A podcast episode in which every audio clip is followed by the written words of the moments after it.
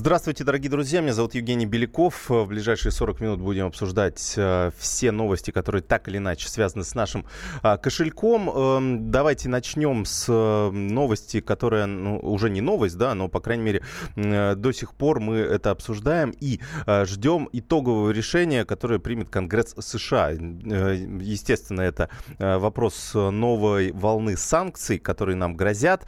Э, и э, подробнее, потому что вопросов действительно очень много на эту эту тему мы попробуем сейчас подробнее э, рассказать о том, что нам грозит, если вдруг эти санкции будут приняты по самому жесткому сценарию. А, я напомню для, для начала вообще, что что планирует э, сделать Конгресс США. А, в общем, среди прочего, там э, содержится требование запрета на операции в США семи российских банковских структур, уже находящихся в санкционном режиме, в том числе Сбербанка, ВТБ, эм, Внешэкономбанка. Ну, в общем, давайте я назову то, что касается так или иначе нас. Таких розничных банков, в которых мы, эм, многие из нас держат эм, вклады, либо есть карточки этих банков. Сбербанк, ВТБ, Газпромбанк, Банк Москвы, Москвы, Россельхозбанк и Промсвязьбанк. А, ну, понятно, да, Промсвязьбанк э, и Банк Москвы э, совсем недавно еще были, э, по сути, не государственными, а, а частными банками, но вот сейчас они являются государственными банками, и поэтому на них Конгресс США тоже решил распространить свои санкции. Пока еще, напомню, решение не принято, но, тем не менее, давайте подумаем, так сказать, сослагательное наклонение поиспользуем, да, и, и поймем, поймем вообще, что нам может грозить, если вдруг э, все действительно пойдет не очень хорошо. Так вот, э, что означает прекращение всех транзакций эм, между, вот, между этими банками. Во-первых, э, вы не сможете пользоваться картами Visa и MasterCard этих банков, поскольку американские платежные системы прекратят отношения в силу запрета. Ну, скорее всего, не см... Эм, дальше вы не сможете осуществлять валютные переводы, получать деньги на э, валютный счет, например, в том же Сбербанке, переводить с него деньги в другие банки и так далее, и так далее. Так как американские и европейские банки, они, по сути, прекратят корреспондентские отношения с вот этими финансовыми институтами, Э, вот есть такая большая система SWIFT, э, которая объединяет э, все крупные международные банки, крупные национальные банки. То есть, если, грубо говоря, мы хотим перебросить деньги со счета в нашем банке в валюте на счет в другом банке, даже российском, то это все равно все идет через систему SWIFT, потому что это долларовая, долларовая транзакция. И, соответственно, если мы хотим куда-то за рубеж отправить, то же самое происходит. А, дальше. А, вы э, сможете, если, если, соответственно, прекратятся все транзакции, то вы сможете снять наличные со счета в валюте, э, подойти э, в, к банкомату, да, где есть функция по выдаче наличных, э, либо подойти в кассу банка э, и попросить выдать вам э, ту, ту валюту, которая у вас лежит на счете. То есть э, этих проблем нет. Другое дело, что в банке должна быть валюта для этого, то есть наличная. Э, если этого не будет, э, если будут какие-то запреты именно даже по ухождению наличной валюты, ну, э, это пока не обсуждается, но тем не менее, то есть если вдруг, вдруг такое произойдет и много людей захотят получить наличную валюту, то, конечно, в какой-то момент долларов долларов может не оказаться в этом отделении банка, в другом, вообще во всем банке и так далее. Но это такой, мы, напомню, э, обсуждаем такой самый, самый тяжелый, самый жесткий сценарий, который э, может быть. Э, многие еще его называют иранским сценарием, потому что в Иране как раз отключили систему SWIFT, наложили санкции на их банковскую систему, и она, в общем, ей пришлось развиваться внутри себя. Это не очень хорошо, конечно же, но сейчас мы э, пока обсуждаем то что, э, то, что у нас не принято.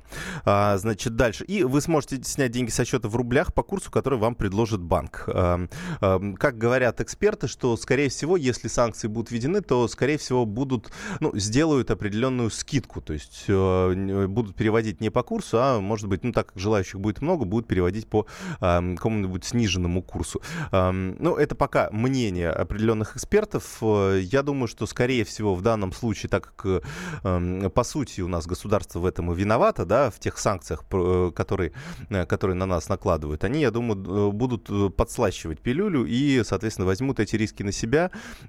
Что, какие, эм, какие сценарии здесь в данном случае возможны? Просто так как у нас под санкции попадут только крупные госбанки, то, соответственно, эм, возможно будет такая операция, то есть внутри страны мы все сможем перекинуть, ну, спокойно, да, относительно действительно по нашей внутренней системе. И, соответственно, получить свои долларовые накопления можно будет эм, просто в другом банке. То есть каким-то образом клиентов этих банков, которые так или иначе пострадают, например, от санкций, их переведут в крупные частные банки, которые не подпадают под санкции, у них там окажется их валютный счет, ну и, собственно, дальше они могут спокойно пользоваться картой, э, картой этого банка за границей, потому что он не подпадает под американские санкции. Поэтому, э, чтобы нам если так переходить э, к условным рекомендациям, что можно сделать э, в данном случае, э, то, наверное, лучше, если у вас есть какие-то валютные накопления, то сделать их, ну, перевести их в какие-то крупные частные банки.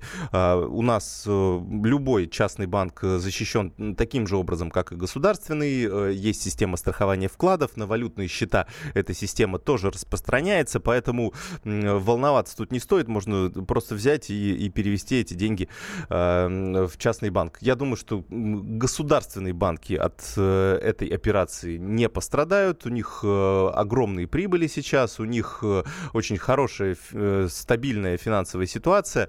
Э, я думаю, что здесь никаких проблем не будет, поэтому, чтобы себя обезопасить, если вы считаете, что э, такие санкции действительно возможны, пока вот, даже эксперты боятся предсказать, э, э, все-таки по жесткому сценарию пойдет или по мягкому? Нам, нас попугают и потом э, все-таки примут какой-то спокойный вариант э, дополнительных санкций или все-таки решат э, по полной действовать? Не, невозможно это предсказать. Конгресс США еще будет это обсуждать. Там, понятно, тоже будут споры, будут э, действия э, лоббистских структур, которые все-таки не хотят ссориться с Россией, потому что крупный бизнес, он э, заинтересован в том, чтобы э, продолжать работать с нашей страной. И, э, и все-таки вот те, э, те лоббисты, которые работают в Конгрессе США, они представляют э, крупные американские бизнесы. Я думаю, что они какое-то свое слово э, все-таки скажут во время этих обсуждений. И Будем ждать, что произойдет, но если все-таки вы, вы боитесь, вы считаете, что э, эти санкции э, могут на нас наложить, то, то можно вот сделать таким образом. Просто перевести э, свой валютный счет в, э, другую, э, в другой банк, э, который ближе к вам э, находится. Заодно как раз, кстати, э, можно посмотреть, э, э, какие предложения есть у других банков э, в части тех же валютных счетов. Может быть, там э, более выгодный как раз э, валютный депозит есть, и его можно открыть и э, за счет этого немножко а, подзаработать. Хотя, конечно, ситуация с валютными счетами, она не очень хорошая, потому что там а, ну, минимальные проценты, сейчас 1-1,5% годовых, это, конечно, так а, ни о чем. С другой стороны, если мы посмотрим динамику курса а, за последнюю неделю, то а, увидим, что он так достаточно сильно вырос, порядка а, 7%. Я сейчас смотрю, какие же у нас а, данные сегодня по валютным торгам. Вот а, ну, сегодня, на самом деле, есть небольшой рост курса доллара, но он ну, не очень, не очень большой, 66,9, 66 эм, рублей 90 копеек дают, за доллар. Вчера падение было около 2%, сейчас небольшой отскок идет вверх, но в целом, если посмотреть, то с Э, ну, вот за последнюю неделю доллар вырос на 7%, э, и, ну, в принципе, это э, не так много. У нас сейчас где-то в рублевых депозитах дают 6-7% годовых, поэтому более-менее нормально. Так что здесь вот, в принципе, я думаю, что эту тему мы обсудили. Эм, валютные счета у нас могут попасть под санкции, но можно, ну, то есть так, резюмируя, да, о чем мы сейчас говорили, что обсуждали, да, есть опасность, но э, в принципе, можно от нее легко э, избавиться, если мы э, возьмем и часть денег переведем в какие-то частные банки, тем более, что э, особенно для жителей крупных городов э, обычно э, у них несколько карт, нескольких банков, э, поэтому здесь нет никаких, э, э, никаких, в общем, границ, в общем, сложностей для того, чтобы взять и перевести из одного банка в другой э, часть этих денег, э, и будете спать спокойно. А, ну, даже если это все заблокируют, да, даже если карты не будут работать, вы спокойно расплатитесь либо другой картой, либо потом придете в банк и, и, и по курсу вам пересчитают, а, соответственно, ваши долларовые накопления в рублевые. А, ну, эту тему закрыли. Давайте к другим темам перейдем буквально через несколько минут. Это программа «Личные деньги». Личные деньги.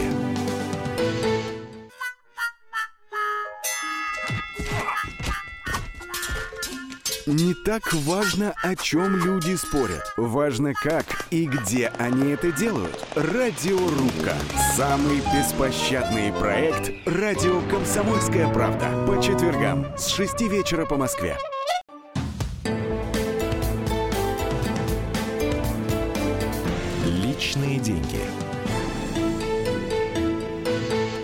Продолжаем наш эфир, дорогие друзья, и продолжаем санкционную тему. А, мы решили а, ну, не только обсуждать то, что у нас а, происходит сейчас, э, то, что может нам грозить э, в самое ближайшее время, но и посмотреть в историю, посмотреть э, не только иранский опыт, такой достаточно современный, но и эм, посмотреть то, что ближе к нам. То есть как Советский Союз жил в условиях санкций, соответственно, какие США вводили э, санкции в отношении СССР и России э, в последние годы. Э, это, это, ну, как всегда, да, когда мы вспоминаем какие-то, пытаемся понять, как лучше нам действовать в той или иной ситуации, то лучше посмотреть, как, как это было раньше, и, и, может быть, то, что мы узнаем, оно сможет нас навести на какие-то возможные пути решения этой проблемы. Так вот, мы в «Комсомольской правде» решили посмотреть, как СССР жил во время американских санкций. Мой коллега Олег Адамович э, сделал исследование. Сейчас он у нас на прямой связи. Олег, привет. Да, здравствуй. Да, расскажи, пожалуйста, то есть э, какие выводы ты сделал? То есть, ну, во-первых, да, какие, собственно, санкции против нас вводили США, когда э, это еще был Советский Союз? Ну, понятно, холодная война была и так далее, но вот так напомни, да, что это было? Ну, смотри, если глобально, то первые санкции против нас ввели в 99 лет назад, э, в 19 году. Uh-huh. То есть это еще до холодной войны, до Великой Отечественной. То есть, в общем, как появилось советское государство, против нас начали вводить санкции. Uh-huh. Значит, первые санкции были 20-х годов а, против, в принципе, советского государства как такового. А, тогда э, он, с нами отказывались торговать и в качестве оплаты принимали только зерно. Это, кстати, одна из причин, почему в стране разродился голод, потому что э, мы, мы даже золотом нормально не могли рассчитываться с Западом. Нас не принимали золото, нас принимали только хлеб. Uh-huh. Это были... Да, эти санкции закончились где-то в 25 году. Кстати, вот хочу заметить... Э, недостаток, условно говоря, слабое место всех санкций в том, что и европейцам, и американцам выгодно торговать с нами. Поэтому тот, кто первым Э, нарушит договор и с нами начнет торговать, тот, условно говоря, снимает все сливки. Потому что, условно говоря, сейчас никто не торгует, а тот, кто возьмет первым, он забирает самые вкусные и интересные контракты. Поэтому uh-huh. то американцы, то европейцы э, с этим переменным успехом этим пользуются на радость Советскому Союзу. Вот. В общем, первые санкции нарушили в итоге сами американцы. А, и они начали помогать нам с индустриализацией, естественно, не бесплатно, и забрали самые вот такие вот выгодные контракты. Uh-huh. Потом... Ну да, там тогда что-то какой-то да. сот, сотни заводов они нам построили. Да, да, да, вот, uh-huh. вот это да. Но понимаешь, в принципе, европейцы тоже могли построить, просто uh-huh. тогда как бы были санкции. Вот, но американцы первыми нарушили. Потом не, э, три или четыре э, санкции против 30-е годы против нас было, но их вводили отдельные страны, поэтому они были такие не, не, не масштабные. Uh-huh. Значит, из крупного, из крупного в 49-м и 51-м году. В 51-м году за войну в Корее, в 49-м просто, а это уже начало холодной войны. Значит, э, и тогда, собственно говоря, санкции ввели американцы, европейцы их не поддержали, продолжили с нами торговать.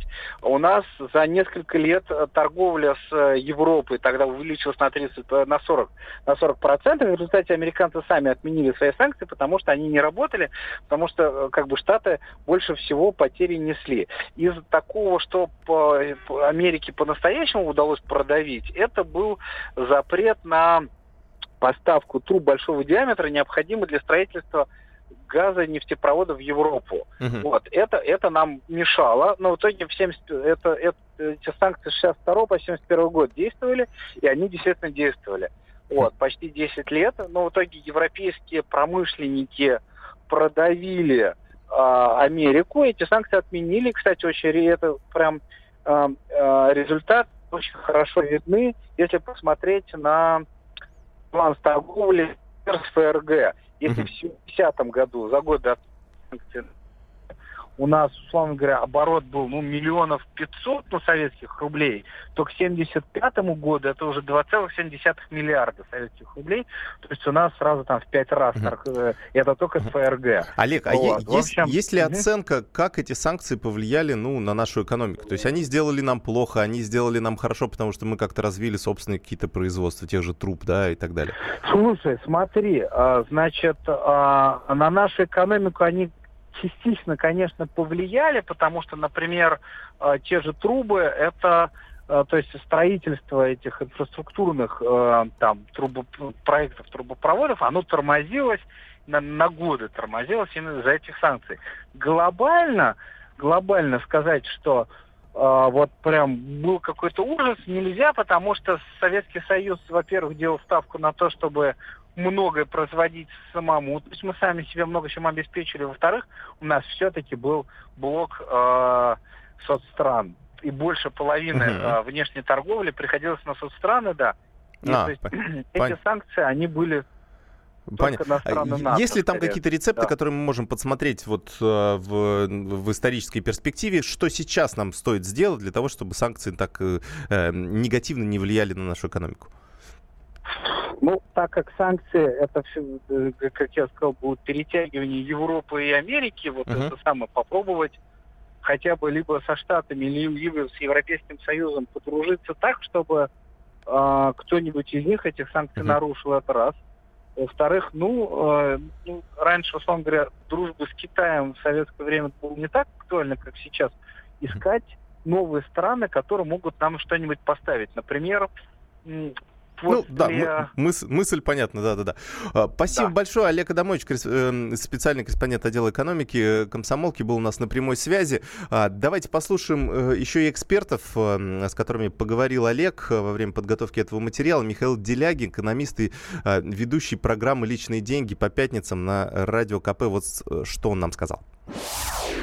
Советский Союз не выживал, он развивался, причем развивался быстро и успешно, а потому что он старался э, развивать э, производство сложной продукции. Когда у нас была либеральная реформа, все сложные производства были уничтожены, и Российская Федерация превратилась в экспортера сырья. В результате, э, если Советский Союз был технологически высокоразвитым государством, технологии которого находились на передовых мировых позициях. Сейчас мы, в общем, в экономическом плане мы не развиты. Технологии были уничтожены, и понятно, что технологии требуют создания специфической системы образования, высшего образования, а у нас школа превращена в механизм дебилизации людей при помощи либеральных реформ, при помощи того же самого единого государственного экзамена. Что разница заключалась в том, что Советский Союз э, хотели обеспечивать социально-экономическое гуманитарное развитие, культурное, и обеспечивали это. А, так сказать, наши власти сейчас, они очень долго занимались деградацией разрушением, а сейчас они э, много, много правильных слов говорят, но созиданием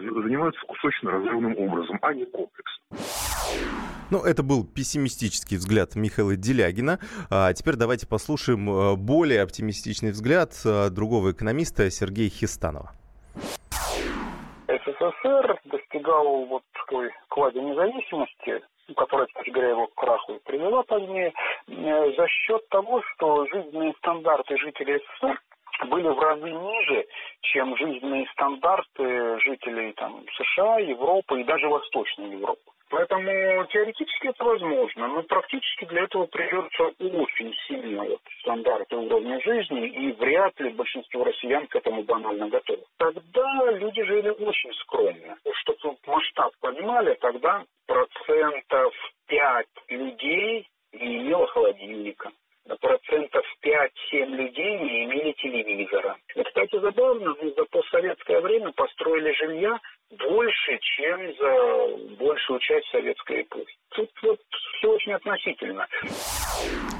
Э, Сергей Хистанов, экономист. Э, ну, действительно, ситуация э, ну, ну, настолько отличается, да, то есть, в принципе, мы в, ну, на территории, да, Советского Союза, на территории нынешней России, мы как-то, ну, получается, да, исторически привыкли жить под санкциями, так или иначе. Ну, правда, мы сначала привыкли, потом 20 лет от этого дела отвыкали, но, тем не менее, сейчас не то чтобы какие-то э, новые условия нам предлагают. Не хочется, конечно, возвращаться в советский период э, времени. Там, конечно, было много плюсов, но все-таки минусов, на мой взгляд, было меньше.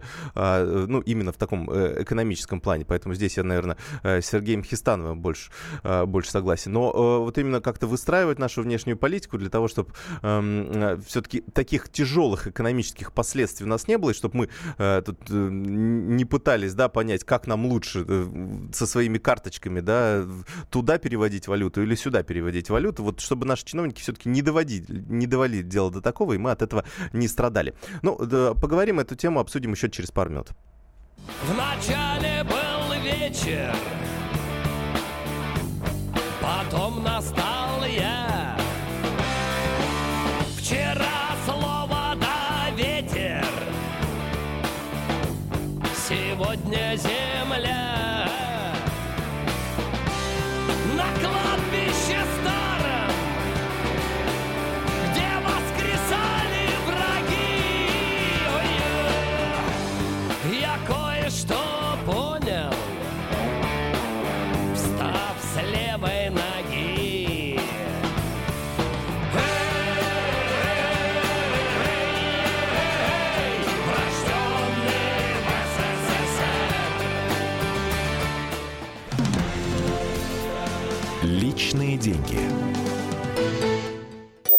Британские ученые доказали, у тех, кто слушает подзарядку, в два раза медленнее садится телефон. Утреннее шоу «Подзарядка» с Вероникой Борисенковой и Сергеем Красновым слушайте по будням с 7 до 11 утра по московскому времени.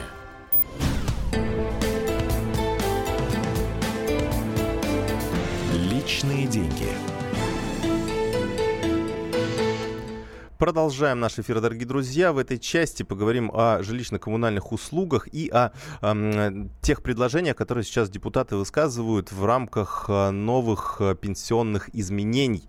Э, предлагают немного смягчить ту реформу, которую планируется сделать. Все это сейчас обсудим. Давайте, давайте вначале э, как раз-таки поговорим о жилищно-коммунальных услугах, потому что действительно сейчас проблема заключается в том, что, ну, во-первых, понятно, что многие не платят, это, это отдельная проблема. Есть у нас проблема, которая может возникнуть из-за повышения НДС. Ну, у нас, э, в частности, э, э, есть э, такое предложение от экспертов. Они предлагают нам э, повысить э, коммунальные услуги, э, плату за них поэтапно, то есть и с января, и с июля. Сейчас только в июле повышается, но так как НДС будет повышаться, ну, якобы управляющие компании, вот эти ресурсоснабжающие компании, они не справятся с нагрузкой, потому что у них увеличатся расходы, и вот в течение полугода они не смогут, в общем, так э, как-то сводить свой дебет с кредитом. В общем, предлагают теперь повысить дважды нам, но в рамках, э, в рамках инфляции, то есть не больше, чем на 4% в совокупности за следующий год. Ну, посмотрим, это в любом случае будет обсуждаться во время э, формирования бюджета, э, и э, Федеральная э, служба по тарифам тоже э, какое-то свое решение выдаст. А, Мы решили затронуть другую тему. Дело в том, что наши корреспонденты э, Владимир Варсобин, Дмитрий Стешин и Виктор Гусейнов сейчас путешествуют по Волге э, и увидели такие интересные э, пирамиды позора, э, которые э, теперь ставят в одном из городов. Вот мы связались сейчас с Виктором Гусейновым, фотокорреспондентом комсомолки. Виктор, привет. Добрым утром. Да. А Что там за пирамиды позора? Я вот смотрю, такая интересная фотография. Где они стоят, у каких должников и так далее. Ну, э, в Самаре местные муниципальные власти решили бороться с должниками там, по электроэнергии, там, квартплаты, ну и просто с должниками, за что все должны. Э, денег таким образом, что э, подвозят э, к домам такие здоровые бетонные пирамиды, э, ну, сверху железные, снизу бетонные, Мгм. и э, ставят их рядом с ними. На них написано, здесь живет должник, там, который не платит за воду, который не платит за электричество, который не платит за газ, ну и так далее. За что-то он не платит, в общем, должник.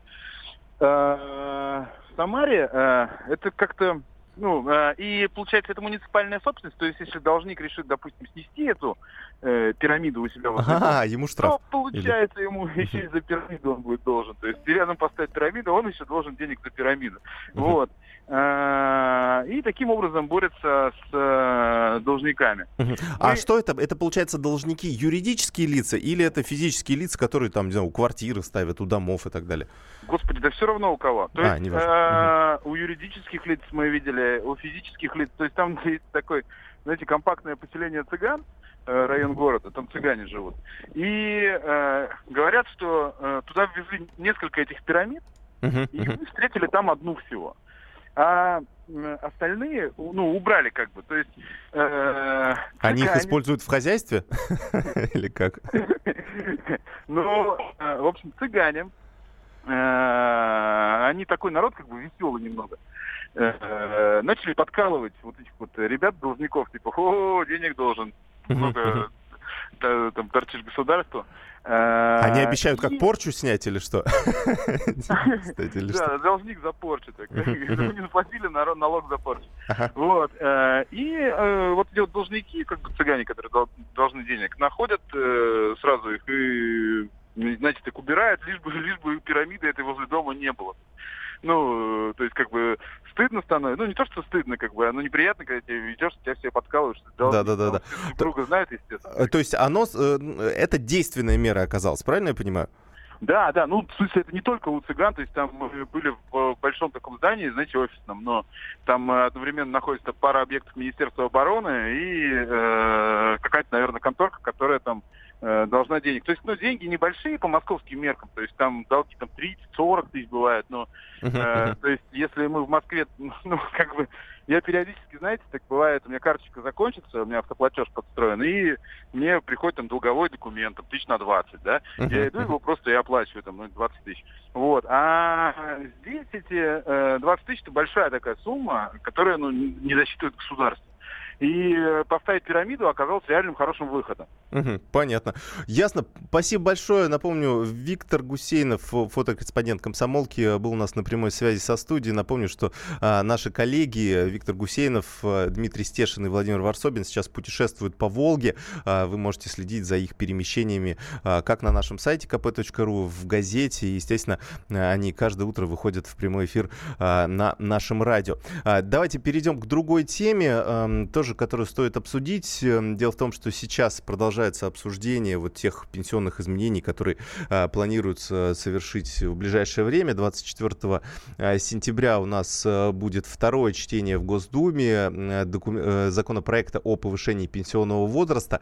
А, Но уже сейчас начались активные обсуждения общественные с участием чиновников, с участием депутатов, а, с участием экспертов, которые предлагают свои решения этого вопроса, потому что очень большому количеству людей не нравится тот очень жесткий сценарий, по которому сейчас эм, планируется проводить э, эту реформу, потому что эм, повышение достаточно э, э, большое и практически сразу же оно начинается. С января 2019 года планируется это сделать а, на год каждые два года. То есть вроде бы переходный период, он растянутый, то есть на 10 и 16 лет, соответственно, для мужчин и для женщин, то есть с 60 до 65 лет для мужчин, с 55 до 63 э, трех лет для женщин. А, Эм, конечно, это все равно достаточно быстрое повышение. Эм, Обычно делается ну, с небольшим лагом. То есть и э, решение принимается потом несколько лет, э, эм, э, ждут, пока люди привыкают да, к этому, и, собственно, потом, э, потом проще. То есть те люди, которые находятся в предпенсионном возрасте, они успевают выйти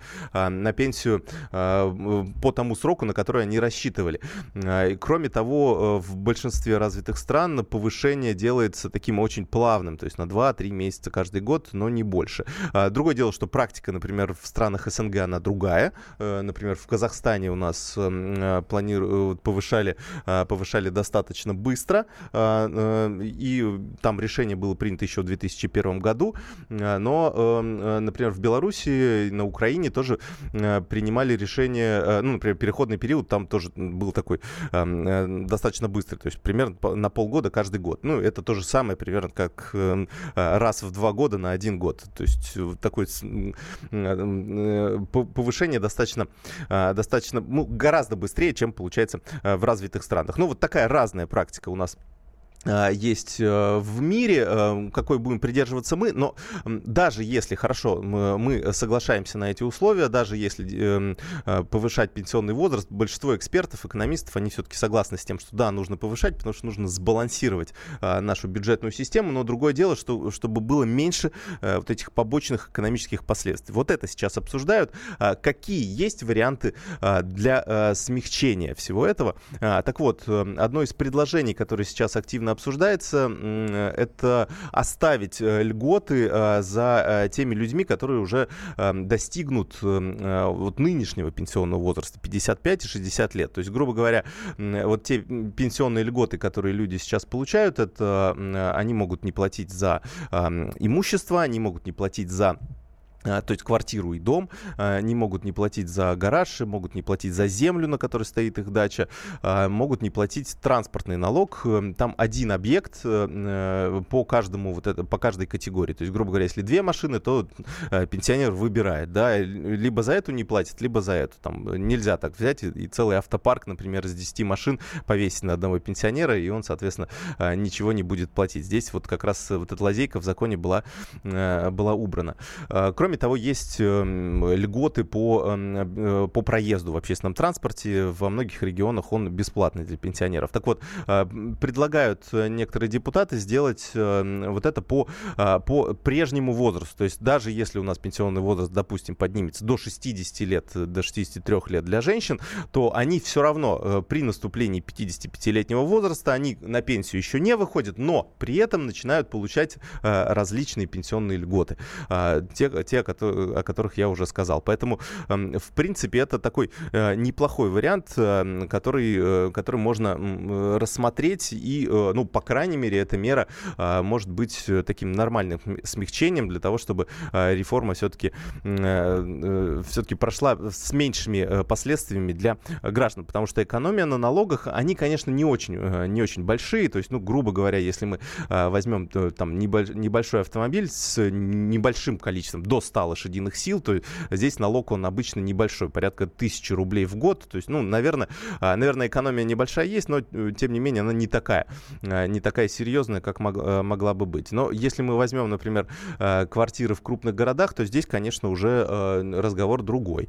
Здесь уже может доходить и уже до 10 тысяч рублей в год, а это уже там, если перевести на месячный, на месячный вариант, то это уже э, порядка тысячи рублей в месяц получается. Так что, ну, в принципе, принципе, э, в принципе, можно это э, в любом случае, лю- любое уменьшение, э, любое уменьшение э, нашей нагрузки э, вследствие того, что у нас э, э, повышается пенсионный возраст, оно, наверное, хорошо. Поэтому главное, чтобы этих мер, э, которые сейчас обсуждают, было побольше. И тогда, э, тогда может быть, мы э, повышение пенсионного возраста воспримем э, более-менее нормально, потому что в нынешнем виде, конечно, э, конечно, такое решение не устраивает никого.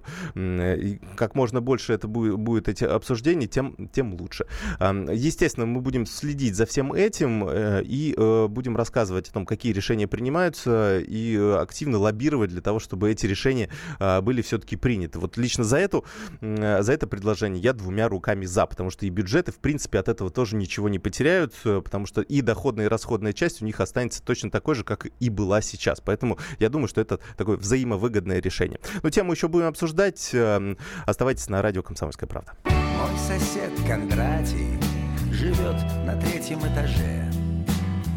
Ходит в женском платье, а в день влюбленных только в неглиже. Мой сосед Евлампий чуть ниже, а значит на втором. По ночам бьет лампы на разных этажах Даже на своем. Кондратий человек Да и Евлампий не зверь не лезь у каждого есть своя железная дверь. Встретим ли лето на нашем пути? Зимнее время длинней и сильней. Сможет ли солнце к нам в гости зайти? Мы в королевстве железных дверей. Личные деньги. Будьте всегда в курсе событий. Установите на свой смартфон приложение «Радио Комсомольская правда». Слушайте в любой точке мира. Актуальные новости, эксклюзивные интервью, профессиональные комментарии. Доступны версии для iOS и Android. Радио «Комсомольская правда». В вашем мобильном.